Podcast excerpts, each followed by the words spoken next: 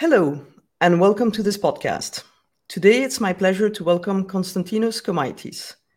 Konstantinos is a veteran in developing and analyzing internet policy to ensure an open and global internet. He spent almost 10 years in active policy and strategy development as a senior director at the Internet Society. Before that, he spent seven years as a senior lecturer at the University of Strathclyde in Glasgow, where he was researching and teaching internet policy. Konstantinos is a public speaker, having talked at many events around the world, including a TEDx talk. He is also the author of a book on domain name regulation and a writer for a variety of outlets such as Politico, Brookings, Slate, TechDirt, and Euractiv. Finally, he is the co host with Jillian York of the Internet of Humans podcast. So, Konstantinos, you know about our three plus one format. You get three questions and one soapbox moment. Let me put the first question up. So, how do you interpret the relationship between users accessing more content and services online and the impact this may have on telecom operators? Well, first of all, hi, Caroline. Thank you very much for the invitation. It's um, great to be here and to speak on that topic. And here's the thing about this whole conversation um, I feel that there are some misunderstandings. Um, and that is based on also the question that you've just asked me. So, the first misunderstanding, I would say, is this belief or even the promotion of the idea that the internet operates like the telephone network. Uh, and this is a bad analogy. Worse, it can be a dangerous analogy. And it's not that we have not heard it before. Uh, in fact, we have been hearing it for the past couple of decades. The internet, however, and I cannot stress this enough, is very different from uh, the telephone network. And it continues to amaze me how in 2022 we still need to clarify this. The second misunderstanding is the belief that it is content that drives traffic. That is actually not the case. Broadband customers are causing traffic, not content. This is a fact, and we can spin it any way we want. But without content, at the end of the day, there are no customers, and thus there is no traffic. And the last misunderstanding is that transit traffic is still responsible for most connections. Um, transit traffic has a tendency to be expensive. And of course, this is where some of those arguments now start resonating and explain this this relationship that needs to be uh, rethought between telecom operators and platforms. However, um, according to recent studies, we are seeing that this is really not the case as well, and there is a major shift from transit to peering traffic. And if you don't mind, I would like to take a couple of moments here, a couple of minutes, to, to just go a little bit deeper on that, because it really goes back to the first point how the internet is very different from um, a telephone network. So telecom operators are absolutely correct when they are stating that internet traffic has increased over the years. What they fail to mention, I feel, is the fact that because of that, they had to become more and more creative. And the internet has allowed them to do that. So, what's happening right now? So, as ISPs deal with volumes of traffic, um, it is more efficient for them to start creating direct peering connections rather than sending uh, the traffic up their transit providers. Uh, and the advantage that peering has is that it decreases the load as well as the cost of the transit service and leads to better performance.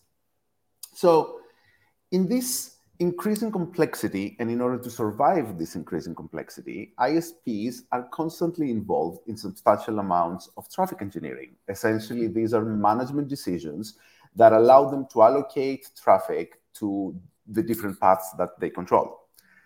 Those traffic engineering techniques are generally used to keep traffic ratios, uh, peering traffic ratios, sorry, within balance and for cost efficiency. Mm-hmm. And this all that thing is a direct outcome of the meshing of the internet, and it is what has provided really um, uh, what has allowed, better yet, telecom operators the, the ability to enter into those bilateral agreements on how to exchange traffic. So the, the reality is that uh, in today's internet, the vast majority of content uh, consumed by end users is available by peering the major content providers. So I guess what I'm trying to say is that the issues and the relationships between actors uh, is much are, are much more complex than what a payout scheme could possibly solve. Um, telecom operators feel that they deserve special treatment, uh, and that comes from the old way of doing things under the telephone network. However, in the internet, that is really not the case because the internet, we keep on repeating, is a decentralized technology. It has no center of control. So there, no one can be more special than the other. And I would leave it at that. It's a very democratic way of defining the internet that no one can be more special than another. Um, and, and telcos won't like hearing that, I'm sure. Um, I think the, the, the special factor, and, and you mentioned payout schemes in, in your answer, um, is, is probably what, what um, justifies my second question which is what are the inherent dangers, if any, of big tech being requested to pay for the network of telcos? I would say that the, there are three main ones a technical one, a rights based one, and an economic one. Um, so I'll start with the technical uh, danger. So the internet is much more than last mile connection, right? It is complex and we keep hearing that, but that's the truth. And it is an interdependent ecosystem. Uh, the underlying infrastructure of the internet, the bits that are not visible to the average user but allow communications and data to flow amongst networks, uh, involves a lot of technical building blocks and also many different actors. Mm. Telecom, telecom uh, networks are important parts of the internet ecosystem, but they are not the entirety of the internet ecosystem. In fact, I could argue, depending on how one sees it, the internet, that they're far from it. There is a there is a diverse ecosystem of different actors who, who contribute constantly to the building blocks of the current internet. So, in the internet, once a network is connected, then it is accessible by anyone anywhere in the world, right? This is part of the whole idea when we say global internet. In order to do this, the network, a network only needs to find another network that it can negotiate how to interconnect with. Mm-hmm. Uh, this is the most simple, low cost arrangement, and it is what really has ensured this growth and innovation that we have been seeing and experiencing over the past couple of decades in particular. Now, what telecom operators are sort of suggesting is going to change this simple yet efficient arrangement, and it will oblige negotiations that are different, top down, and regulated, um, that will oblige essentially platforms to negotiate how a lot of things before they can even exchange traffic. Mm-hmm. And this whole thing flips the idea of the global and open internet to its head. It can also be the cause of great fragmentation. Now, in practice, this means that users will only be able to access services and content that has been agreed as part of this negotiation with telecom operators that we were talking about. And also, the quality and conditions of this content will also be subject to whatever negotiation uh, has been agreed.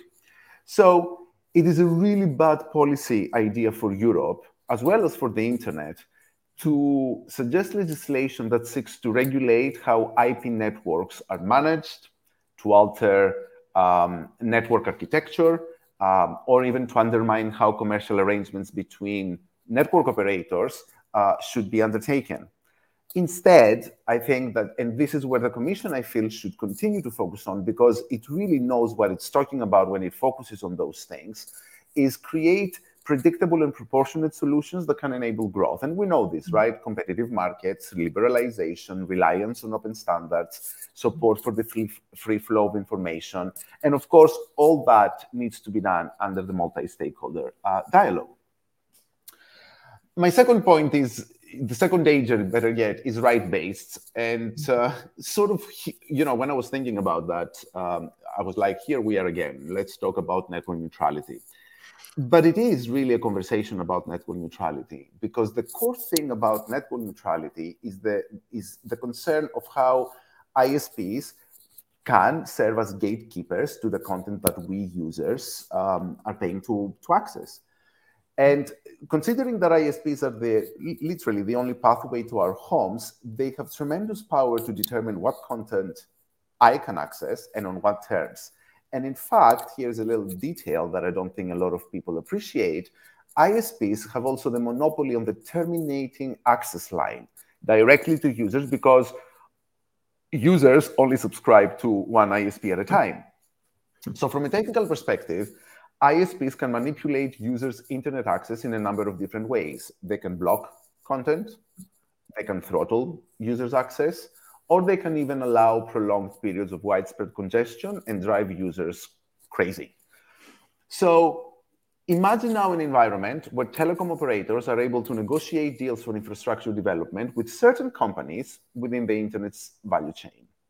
This could lead to the very likely scenario where telecom operator, operators end up prioritizing traffic or allowing content from certain companies and there is also the possibility that this prioritization of services and content can become part of such deals. All these will not only provide an unfair advantage to certain telecom operators and, and platforms, right? But it, and it, it will further expand the power telecom operators have in the access market. Um, and of course, it is goes completely against the existing open internet regulation and will negatively affect the internet experience uh, in Europe. And finally, the third danger uh, is economic. Uh, there is a valid question, I believe, that the European Commission should uh, ask itself and provide an answer as to how sustainable uh, a model that is premised on big technology companies paying out, you know, other companies, telcos in our case, is going to be in the long run. Um, I cannot think of any commercial reality that dictates technology companies will stand by and continue to pay for years and years and years for the infrastructure of someone else, especially when they themselves can lay down fiber and they can do all those things that uh, telcos providers are doing. Um, at the same time, can we? I think we need to be a little bit cognizant, and I'm, I'm, I'm surprised that this has not been brought up more. Um, have we considered the implications of providing such an unprecedented access to big tech, to Europe's infrastructure? I mean, for the past year, Europe has been talking a lot about cyber sovereignty and has been trying to identify ways, you know, to be able and, and express it uh, within the internet uh, reality. Um, part of this sovereignty, or part of the way it has been interpreted, is that we want to be more and more autonomous from those US companies. And mm-hmm. right now, we're inviting them within Europe's core infrastructure because they will be part of the infrastructure once they start negotiating um, those deals. So it all goes down to, I believe, what sort of an internet future the, the Commission would like to foster. Is it one where future innovators have the opportunity to participate and contribute? Or is it one where a certain um, uh, a small number of commercial actors, whether it is big tech or telcos, uh, determine the way the evolution happens. Yeah, uh, thank you. I, I, I, think a couple of elements in, in, in your answer certainly resonated. One is the fact that so far on the internet, the nice thing was that users could pick the winners. um, and that these things shift uh, over time. I know that for a lot of people, big tech seem to be there forever, but the internet has shown that forever is not really a concept that functions. It's only for as long as users want to come to you. Um, and um, also, I think the idea that bringing in the room or bringing in a room big tech and big telecoms to make deals between themselves with or without a regulator or with the input of a regulator at some point should indeed worry us, knowing all the effort that um, the, the, the, EU has been putting into trying to limit the gatekeeper position of big tech through the DMA, through the DSA. And then suddenly we seem to be giving them more power maybe in the future on, on our infrastructure. So I, I, I see your point there. And if I may just add one tiny thing, we have a little bit of a precedent here. We know that, you know, the, the Australian bargaining code, for instance, which is this negotiation between big tech and publishers for similar payout schemes for different reasons altogether, of course, on this one. But there have already been reporting that smaller publishers have been excluded from these deals. And all of these deals have been completely non transparent because they are behind massive walls of non NDAs. So we don't even know what's going down in these deals. We just know that there are lump sums exchanging hands, and that's it. Where that money is going, how it's being utilized, whether it advances journalism, which was the essence mm-hmm. of those deals, we, st- we have no visibility. So again, asking to exchange money, I don't think is a sustainable solution, and it's really not workable, uh, especially in the long run. Well, that's going to disappoint the telcos. um, let, let, me switch to to a third um, argument that's been brought into the the debate, which is um, in terms of investments. And and do you think it is appropriate to compare the contribution of big tech and of telecoms operators in infrastructure as suggested by some and obviously mostly by telecom operators? So, I personally find this whole discussion on contribution a little bit um, misguided. Mm-hmm. Uh, perhaps partly because I feel we are thinking of contribution infrastructure in extremely limited terms. Um, the internet infrastructure and the value chain that is really sitting on top of it uh, again, I will repeat it, has become super complex uh, over the years. And this, of course, is because of the continued innovation that has been happening and because there are so many um, um, actors, and the number, of course, is increasing that are involved in that chain, that each one has different roles and responsibilities and specificities within the, the, that ecosystem. Um, I think to have an informed conversation, it is important not only to recognize the interdependence of the market segments uh, within the internet infrastructure, uh, but also to accurately depict who puts what towards the internet economy. So I really, I'm not an economist, uh, uh but uh, one of the things that I know is that in general, value chain injection includes investments, and that is the, the, the financial capital, and then uh, an innovation, and that is the human capital, the, the human part of the capital. Um, and both of these, of course, involves a lot of risk taking. Um, a lot of what has been contributed by platforms, uh, right, uh, is the creation of new categories that did not exist prior, and a lot of those um, services have become part, have become somewhat uh, part of the infrastructure. Um, so much of the value that is extracted by digital platforms platforms is in some way and can be continued as value creation rather than this idea of I am eating somebody else's lunch. Uh, so the reality is that each segment and each actor in the value chain invests in the internet ecosystem and pays its own cost um, of goods sold, right? Necessary to sustain and grow its segment. So every mail that we send, every video that we upload, every picture of a cat that we share depends really on data traffic that moves through international network infrastructure. And to ensure the sustainability and robustness of this international infrastructure, there are a host of different actors that include both global companies as well as local providers that continuously build and invest in this infrastructure uh, so people can continue to enjoy and have access to the internet, even, or if you want, especially in times of pandemics, which, you know, again, four years ago, we never thought that we needed, but here we are. Uh, you know, they happened. And as I keep on saying for the past three years, especially when it comes to the internet and COVID, you know, the, the internet was ready. Governments not so much about this pandemic um, because it really demonstrated its resilience and its robustness. Let me give you an example of perhaps of you know what I mean, which might resonate better with with the audience. think of the way I was thinking about the, the way cities operate, right? The more buildings get built, the more robust infrastructure needs to be in order to allow people to move around and get to where they need to go. If this does not happen, then congestion increases, and as people try to identify alternative ways to get to reach their destination. And this, of course, makes traffic worse. And all of us have been stuck in traffic, and all of us we're not happy to be stuck in traffic. We're not enjoying this. So, in order to avoid this, uh, service and content platforms invest and build additional services and new infrastructure to direct, process, and store the data necessary to allow users to access the internet in, in more effectively and faster and easier and all that stuff. So, cloud, the cloud, I believe, um, is a very good example here. Um, because cloud providers they have demonstrated throughout the years that there are major investors in many of the building blocks um, like for instance you know the hosting pillar but they're also contributing sig- significantly to the networking pillar, pillar.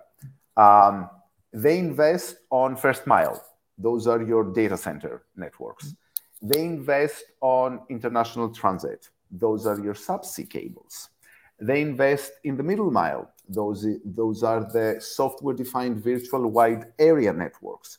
And of course, they also invest on content delivery networks.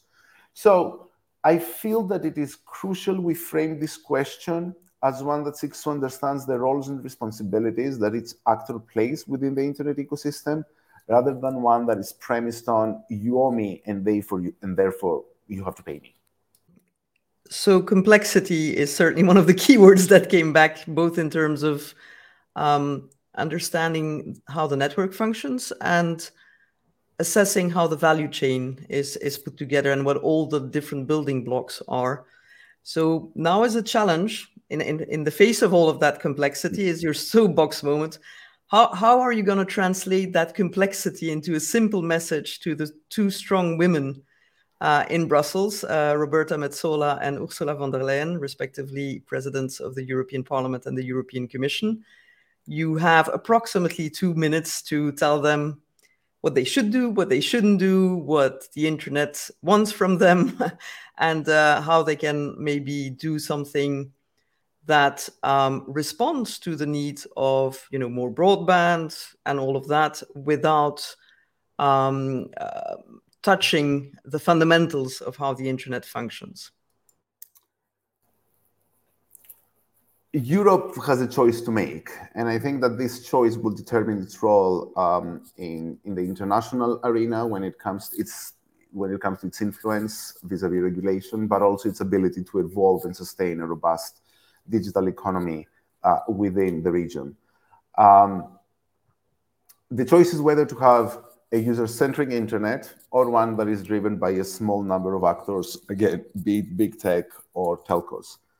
Europe has been telling us that it is the former, but unfortunately, uh, discussions and initiatives like this, um, like this one, point to the latter.